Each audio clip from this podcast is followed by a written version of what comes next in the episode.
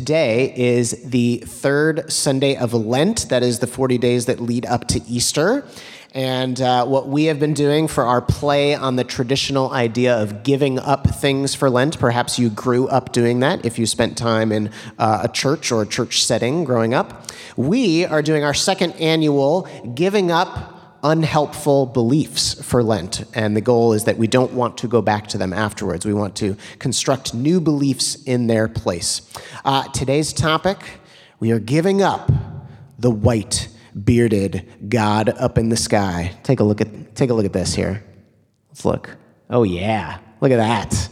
White bearded God up in the sky, right? Yeah, muscular, in complete control. Do you see the determined look on the godlike figure's face? Dispassionate, right?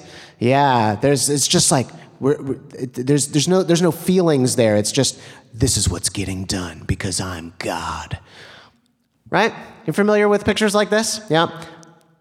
So this is from the Sistine Chapel. I don't know if anybody knows that. Yeah, it's from the Sistine. So funny story that always comes to mind for me when I um, when I see images of God like this is um, my, uh, my wife Kezia was a camp counselor for a summer um, with uh, like middle school students, and I remember that um, uh, she told me this story once. This was right around the time uh, uh, we'd begun dating, and the camp uh, the her students find out that she has a boyfriend, and they're like and they're like oh you have a boyfriend? And they're like kind of excited by that. And so they're kind of they're like slyly you know kind of shyly asking her questions like do you, do you like him? And she's like, well, yeah, yeah, I like him. They're like, is he, is, is he handsome? And it's just like, well, I mean, I think so, you know, or something. And, and then they say, is he muscular?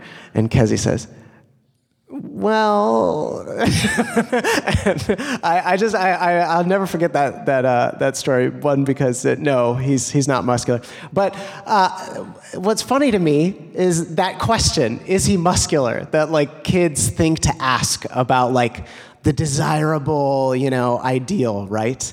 Even so young, their cultural images form, you know, I think of this. I think of like, whoa, muscular God. There is a draw toward like figures who can take matters into their own hands, who like it doesn't have to be physical muscles, right? Figures who can forcibly change their circumstances by sheer strength of will. Or I think about my kids who are not yet middle schoolers, but they love to imagine having super strength. They love to imagine like they can totally determine their situation with this power and they can just change things.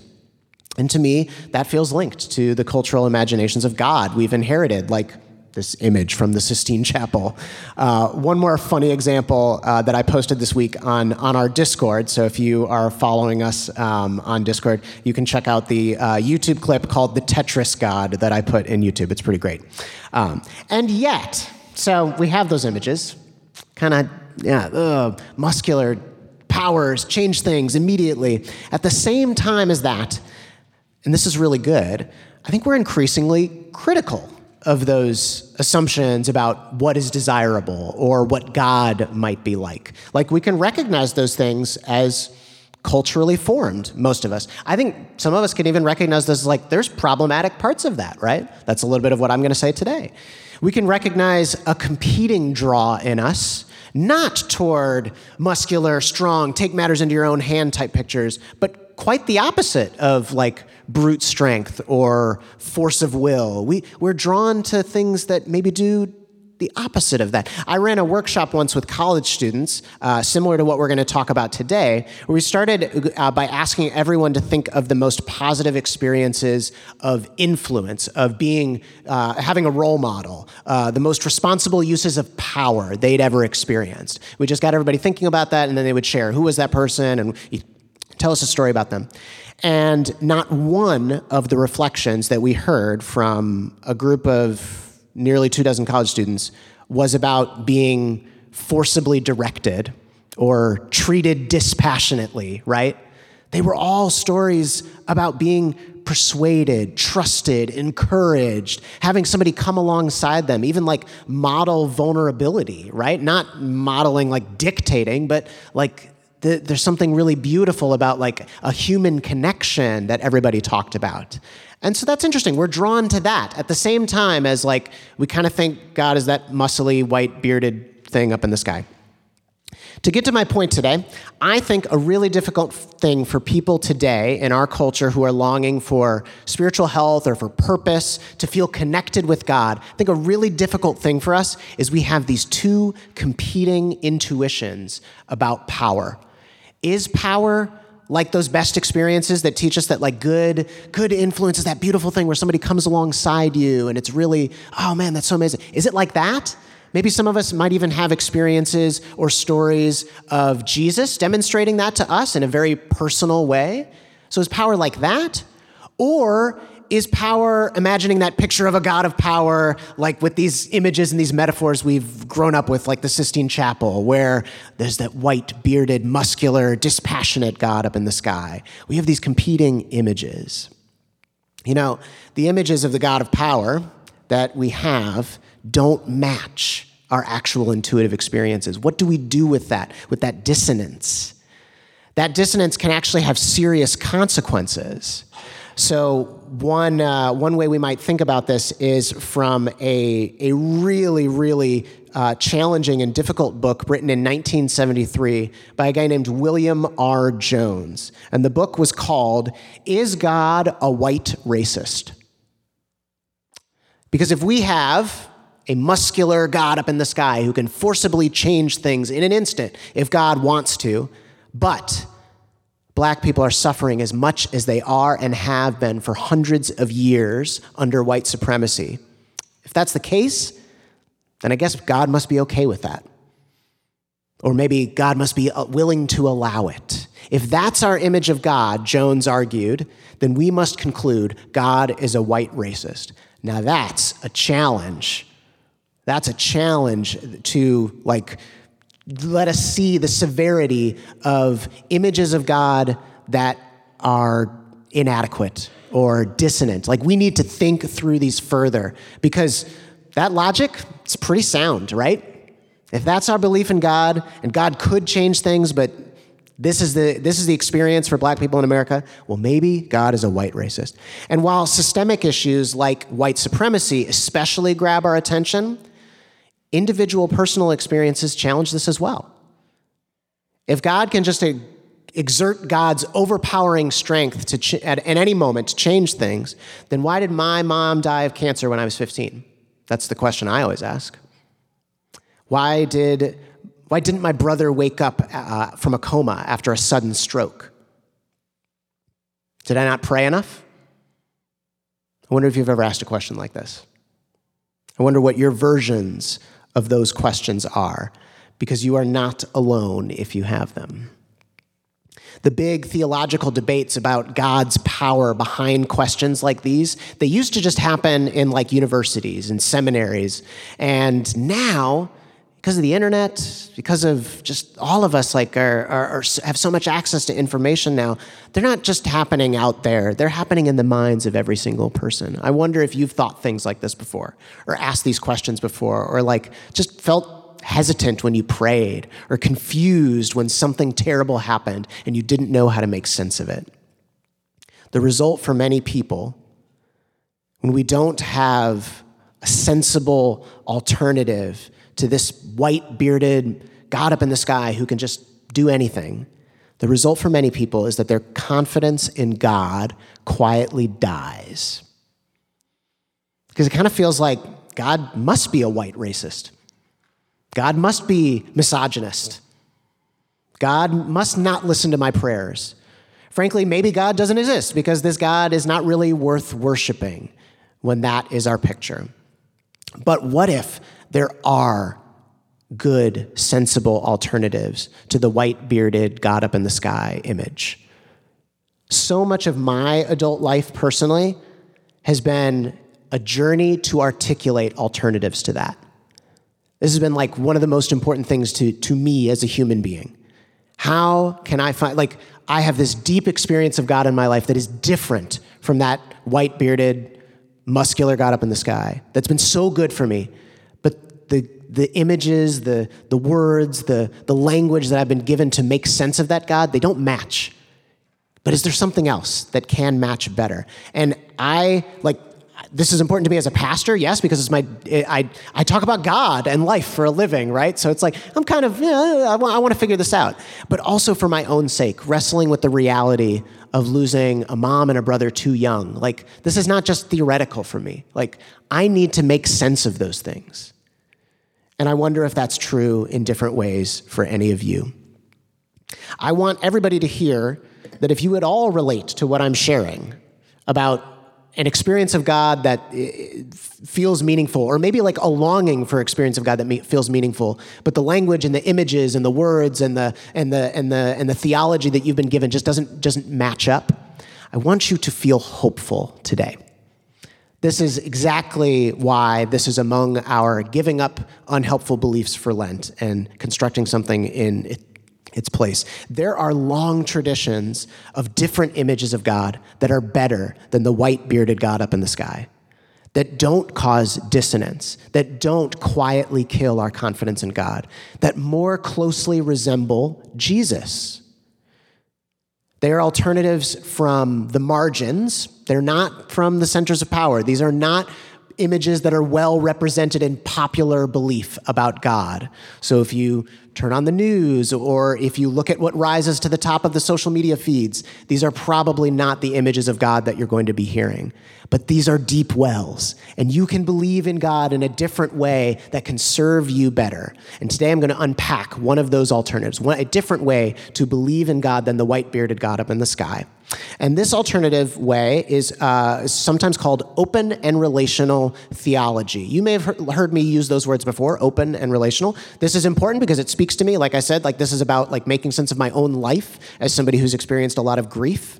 Uh, it bears repeating for us to visit these things again. We've been returning to in this series this uh, line from Father Richard Rohr, who reminds us that we cannot, it's not possible for humans to think ourselves into new ways of living. We have to reverse that. We have to live ourselves into new ways of thinking. If we want to change how we think, what we believe, we have to live ourselves into that. We have to continually practice and experiment and try things in order for our beliefs to follow suit. And we find someday that we're like, hey, I'm just thinking about this differently. That's how life works. So to do that today, for a little bit, I'm going to be theological. I'm going to be like, I'm going to explain a way to think about God whoa, that's, you know, you're explaining something totally new. Uh, we're going to do that for a little while. I'm going to explain a different image for God for us. And then, in, uh, in particular, we're going to be touching on this part of theology called theodicy, which is the word that means how can you believe in a loving and powerful God when there is suffering in the world? Theodicy, that's a specific part of theology. We're going to be touching on that today.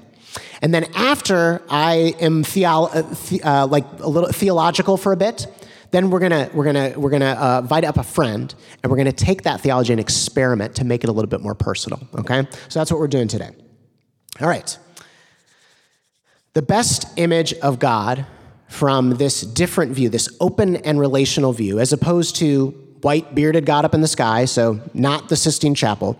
Instead, we might think of something uh, like the great fellow experiencer. So I have another image for us that I've put up on the screen here.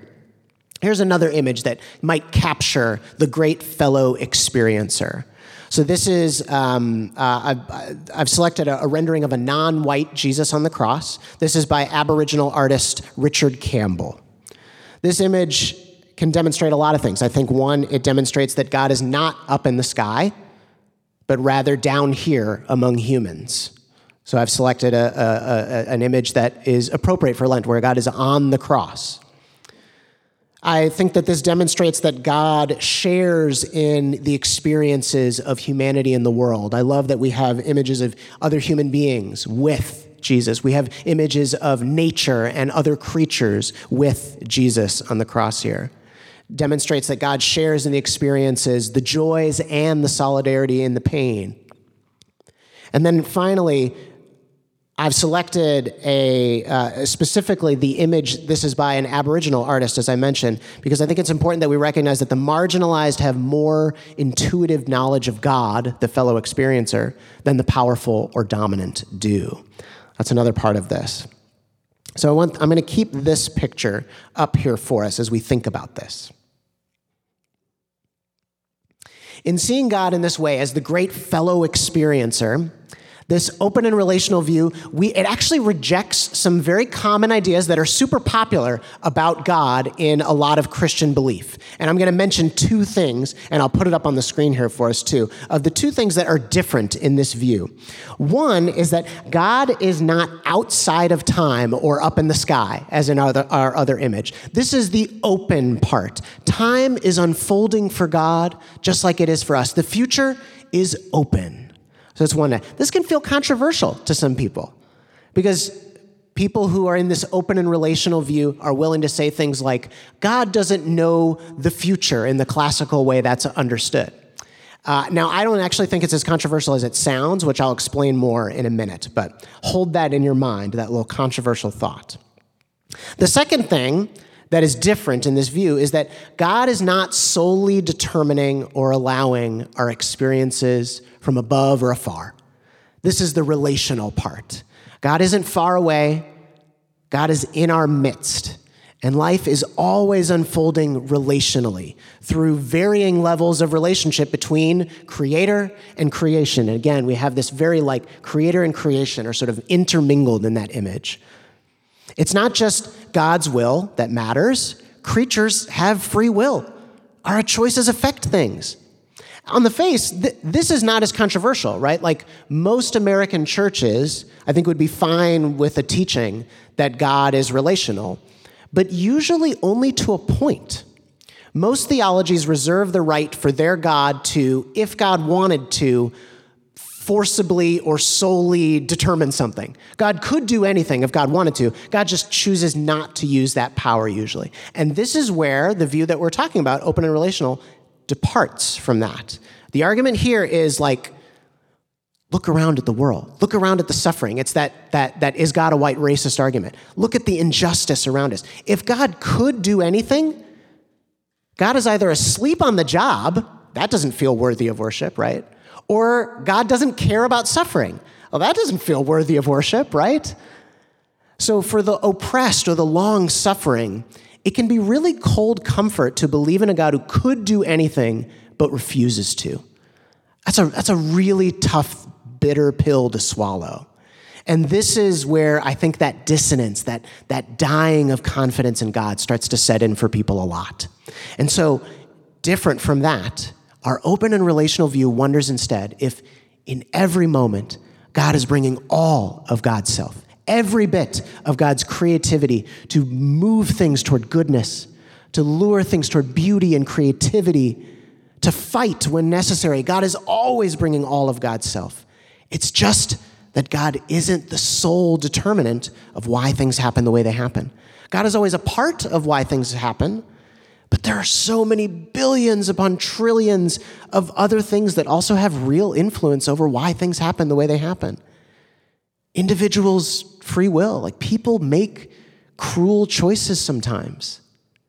And that affects things. That can't just be wiped away.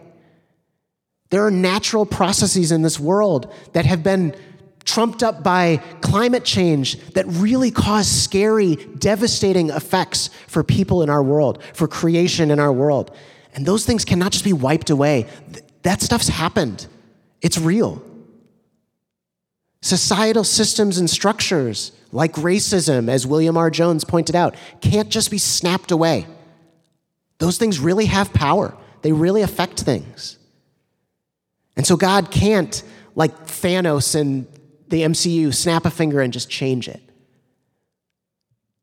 God is not powerless to affect those things, but God can't just instantaneously step in and decide that some bad decision or some evil or some hurricane or any given instance of suffering is just not going to happen. It's not that God chooses not to do that, it's just that that's not an available power for anyone.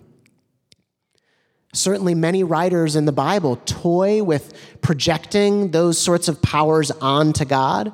But although it might sound kind of wild from the American Christian perspective that tends to read those scriptures really literally, tends to read scriptures like nothing is impossible with God very literally, the evidence from the life of Jesus is that Jesus seemed to view God in this more open and relational way. Jesus taught his disciples to pray for God's will to be done that God needs our partnership to accomplish God's will, that our actions and our prayers make a difference in the world, presumably because, like, Jesus sort of viewed that God's will is not always done. We need to act. We need to pray. We need to join God in what God is doing because God's will is not always done. And that's where I think the biggest benefit in this open and relational view comes in. The biggest benefit is that we don't have to call bad things that happen mysteriously part of God's will. We could just call them bad. Like, I personally find a ton of freedom in saying, my mom's cancer was not allowed by God. My um, cancer is, is against God's will, it's evil. The God I've come to love and follow would never allow such a thing if it could be stopped. It's just that God's will is not always done, but that doesn't mean that God is powerless to respond. There is a better picture of power than white bearded God up in the sky who can just stop things. And the better picture is this fellow experiencer who was with my mom every step of the way in her painful journey with cancer, who was with me and my family in every painful step of the way in our grief bringing guidance and creativity and energy and love and working for healing, working through chemotherapy as best as possible to try to heal her and bring her relief, and in each of us as a collective, all at the same time. God is so powerful. God is the only one who has and can hold all of the inputs of this overwhelming and complex life and not short circuit, but act wisely and compassionately in the moment. God doesn't freak out. I think that's what it means when we speak things like God is in control. God is in control means God doesn't freak out. It's actually more impressive than knowing the future, I think, actually, this view of God.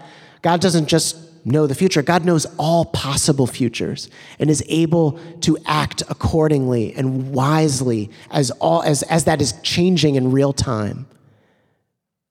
And so I see this God as the God who brought all of God's self to heal my mom, to try to bring her relief. And then when she died, God was bringing all of God's self to show me and my family comfort and consolation. My first ever spiritual experiences, first ever time I ever like believed in God was an experience of grief, which shaped me into someone who from an earlier age than most saw and empathized in pain that other people have, asks big questions. So I, I think God, from this view, doesn't bring about meaning from suffering because of suffering, but brings about meaning in spite of suffering. And that's a beautiful picture. We don't have to call the bad things that happen God's responsibility. Instead, we see God react to them and bring about meaning in spite of them.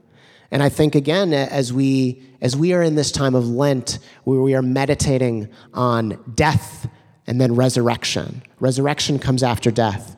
We have yet another perfect example of why that is such a powerful message for so many. Of this is the God who death is a part of our stories, but death is not the end of our stories. Resurrection can come after death. I think that what this means is God is all powerful, but not in the sense that like God's will is always done. That's that white bearded, God up in the sky view of God being all powerful. Instead, we have God all powerful in a different way, in a way that says no pain or suffering can't be redeemed. There's these famous Bible passages, perhaps you've heard them before, like Romans 8:28, all things work together for the good of those who love God. The way I hear that is not that anything that ever happened has a mysterious reason behind it. The way I hear that is no matter what pain or suffering or bad thing has happened, God can bring about meaning in spite of it. That's the amazing thing about the God of resurrection after death. So, that's a picture of a different way to believe in God. And on this point, I wanted to invite up a friend now. So I'm going to invite up my friend. I'm going to invite up Beth Fratt. Let's give Beth a hand as she makes her way up. Thank you, Beth. I want to turn away from our very theological talkings here. Yep. And uh, a couple weeks ago, as Haley briefly touched on the topic that we're digging into today, Beth shared in our Discord chat about an experience of trauma. Mm-hmm. Very, you, you shared really openly and insightfully, I thought. And I think it's a way that can highlight this less well known open and relational view of God that I'm talking about, but, will, but can do so from a way that I think will feel really familiar to those who have a lot of experience in American Christianity. So I asked if Beth would be willing to share with us in person if we could do a little, little bit of like live interpreting of your experience as we go uh, using this open and relational framework. And I'm really honored that you said yes, because that is, um, it, it is something to share a bit of your own story um, in front of people, but it's also another thing to like say, can we, can we make you a guinea pig a little bit? And that's, uh, that's asking yeah. a lot, so thank you for doing that. Um, can you tell us a little bit more about your experience, and, uh, and then we can, we can start unpacking that a bit? Yeah, sure. And I just want to give a little bit of, uh, like, we're going to talk a little bit about childhood trauma. And if that doesn't feel safe to you, if that feels like something that might you know hit a nerve in a certain way. It's okay for you to tune out. It's yeah. okay for you to walk out. Like whatever you need to do to stay safe in your space as well. Um, just want to put that out there. Um, for me personally i was born into a family that was full of chaos. My dad left my mom before i was one and so she as a single mom relied on friends and family to take care of us so she could work full time and unfortunately one of the homes that she relied on there was a predator that lived there, and he ended up molesting me and my sister and my aunt, who was living there at the time. She was still in high school. And so my very young brain decided to tuck that memory away into the deepest, darkest recess of my mind, never to be retrieved again. But my body knew, and it kept the score. And so over the years, I was vigilant about my space and my settings. I made sure I was always safe. I positioned myself. I made sure new men and boys that were in my life from a very young age, I just made sure every single one of them was safe or I left. And when I was 18, I was at a friend's house who um, had been friends with her for over seven years, very safe home. Uh, spent the night there, spent many hours there as she did mine. And for whatever reason, that particular day, her dad assaulted me. And that break of trust, my brain reacted the exact same way. Mm-hmm. I mean, this time I was fully aware of what was happening, but my brain was like, yeah, no. Went down to the deepest recess of my mind. And that other memory was there and was like, nope, you can't be here. I'm already here. There's only space for one of us. Mm. And I kind of liken it that these two memories started to kind of duel it out, mm. and that new memory actually won. Because it was very shortly after that that I started to realize that my vigilance all my life was not normal. Mm. My experience in being super aware of my surroundings was not normal. And so as I got into my 20s, I started to very slowly unpack, very slowly peel away, and do some of the work that it takes to kind of figure out why this was my life. And um, when I was 24, I shared with someone for the first time that I thought something may have happened, and by 25, I was in therapy. So that's a little bit of my background. Um, when I was in my 30s, um, by then I'm married, I have three kids. I was going on a women's retreat and this is something that I had done for years. I find retreats very helpful to kind of disengage so that you can re engage with God. That's the whole. You had a lot of church in your childhood, yes. right? Yes. So yes. It was a normal thing for you. It was yeah. a very yeah. normal yeah. thing for me, yes. And this particular one, they had asked me to lead a small group, and happy to do that.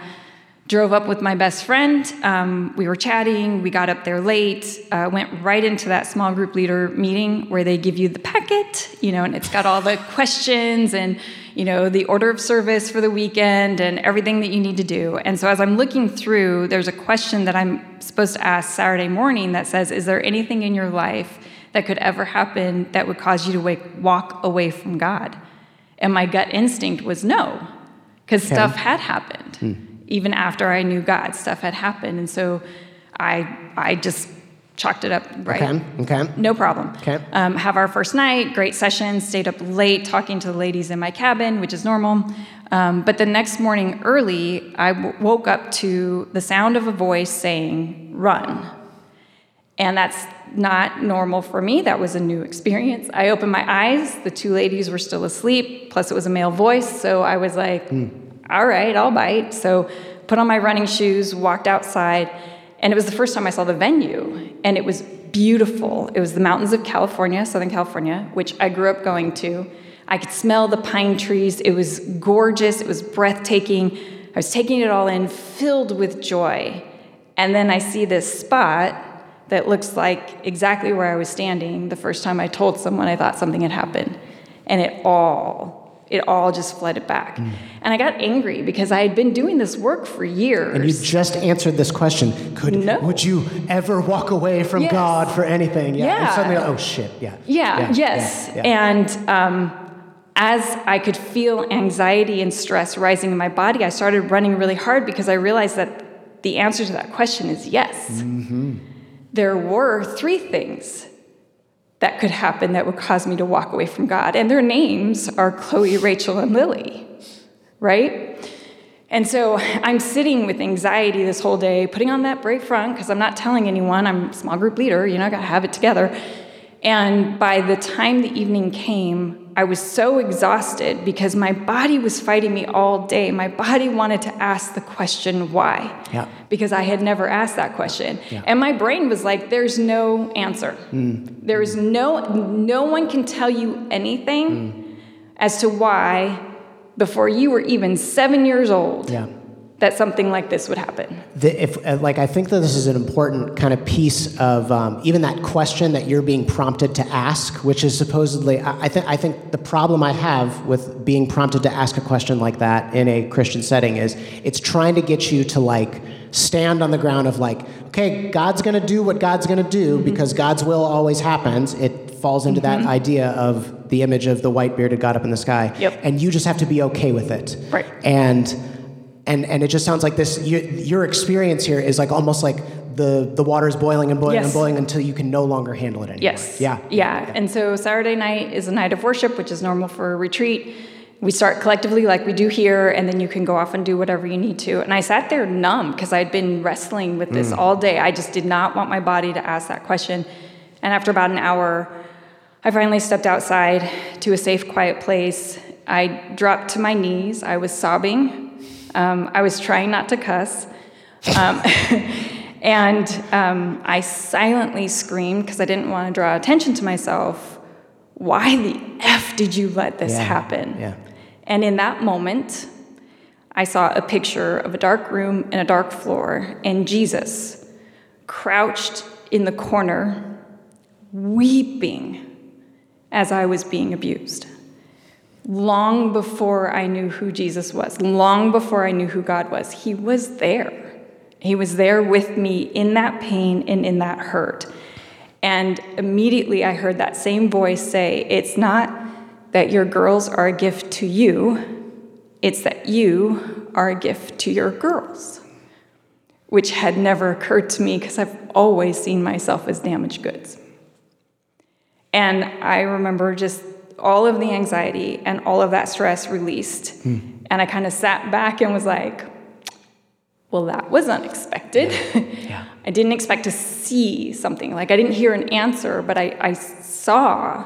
I saw that I was never alone. Yeah, yeah, yeah. I, I, I think that the, one of the reasons that it feels so, um, in, in, in the spirit of what we're trying to do, of like we cannot um, we can't think ourselves into new ways of living. That that idea that we can't just like you you in this time did not have somebody present to you a different way to imagine or yeah. believe in God yeah. that would make those that that bubbling water in you go away. Right. But you had an experience that relieved the pressure, turned off the yep. the, the the boil and you and, and and then and then allowed you to see something like you can empathize with other people who've experienced yeah. pain as a result of this yeah. and what i think feels so important for us to do is not just to um, to let those experiences happen but then to to allow us to be able to talk about those in a way that yep. doesn't fall victim to this white bearded God up in the sky, you just have to be okay with that approach. And so I, I, think what's interesting is we can interpret what happened to you two different ways. We can do it from the white bearded God up in the sky view and say, well, God allowed this to happen so that you could be there for other people. And I, I feel like a tightness in my chest as I say that sort of thing. Or we can come at it from this open and relational perspective and we can say, Jesus is as, as, as Jesus is your fellow experiencer in mm-hmm. this. Jesus is just as in pain mm-hmm. as this is happening. Yep. And Jesus' power in this, in, in this experience is to move you through in spite of this horribleness. Yeah. Not because Jesus allowed it, but because Jesus is there with you, moving you through it, Yep. and allowing you to then be a light to others. Yep. Because you have had that same experience of being walked alongside. Yep. Yeah. And those are two different interpretations. Yes, yes. And the next morning, you know, I felt much better after that, collected myself, went back in, you know, sang, did some other stuff right. Stayed up late again with the ladies in my cabin mm-hmm. talking. The exact same time the next morning, I heard the same voice say, walk. Hmm. And so I grabbed my Bible and my journal and I walked up to the main area. There's a fireplace there. I sat down, I started journaling, which is very mm. therapeutic for me, pen to paper, very therapeutic, processing through all of it. And I got another image, but this time it's more like a movie. Hmm. And it was Jesus in the garden praying, which you read the scripture mm-hmm. scripture of that a few mm-hmm. weeks ago. And scripture tells us that Jesus was praying so hard that he began to sweat blood. Mm-hmm. And what I saw in that moment was Jesus in a very similar position I was in the night before, saying, if there's any other way, please do not make, like begging, begging God. And what God did is showed Jesus the pictures of the faces of the people that needed him, needed his example of love, needed his grace, needed the healing and the peace that comes through us knowing Jesus and knowing God. And in that, I saw my face, hmm. but I also saw my abuser's face. Hmm. And I understood the concepts of grace and forgiveness before that moment, but they just sat so much bigger for me because honestly, what was available to me was available to him. Mm-hmm. Hurt people hurt people, mm-hmm. right? Mm-hmm. Like like I don't know his story. I don't know why he was the way why he chose to do the things that he did.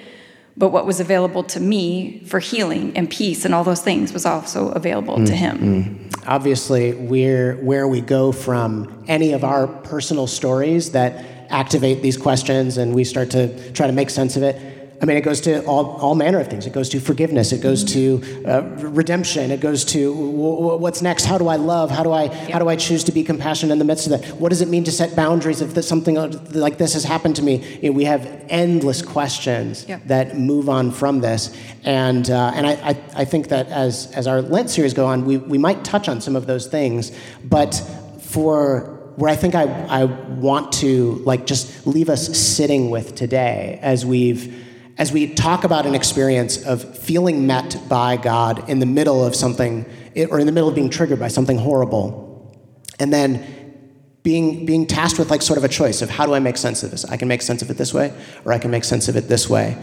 What I th- what I think I want us to stay with is that there is there is uh, there is generative energy when we ask questions from this open and relational view. Whereas when we ask questions from the white bearded God up in the sky view, it starts to shut things down and we either have to agree or disagree. Yeah. And that's where I think that confidence in God slowly starts to die. And what I think you were able to experience, and what I think if the more we the more we try to interpret our experiences this way, maybe we can have these experiences too, is at, when we're in those spaces and when we're having those exper- experiences, we teach ourselves the right questions to ask. And so, um, as, a, as a final sort of takeaway as we, as we close today, and then I'm going to pray for us, is the simple idea of asking why is a part of your story. And what, what I think the best way we can live ourselves into a new way of thinking is to ask why with God rather than at God.